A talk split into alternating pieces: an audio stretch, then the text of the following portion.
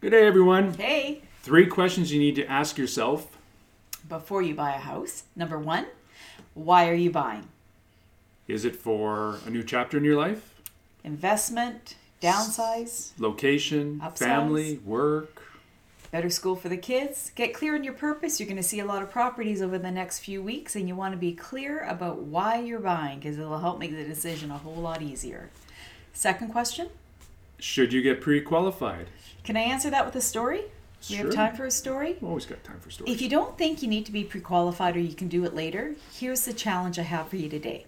Head over to the airport and try and get on any plane today without a ticket.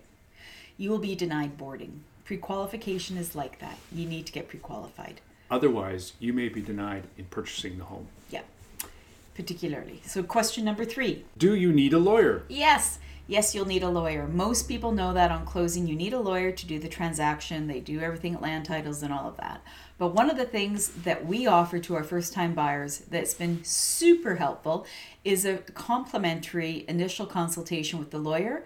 So after you found the property, you have an accepted offer, you have the opportunity during your conditional time to sit down with the lawyer and talk about what your closing costs are going to be make sure everything you're comfortable with the process and they'll he'll explain to you exactly what happens on closing day how you get your keys what time you can expect that to happen is a really great way to start your purchase you'll feel very confident in it thanks folks take care Enjoy.